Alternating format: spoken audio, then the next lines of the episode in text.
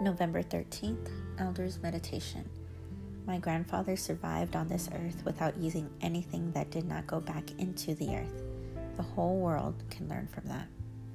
Floyd Westerman, Sioux. Our grandfathers knew how to live in harmony. They did not create poisons or technologies that destroyed things. They did not make their decisions based on greed or for selfish reasons. They did not take more than they used. Their thoughts and actions were about respect. The elders conducted themselves in a respectful way. We need to consider our actions around respect for Mother Earth. My Creator, have the grandfathers teach us today about the old ways.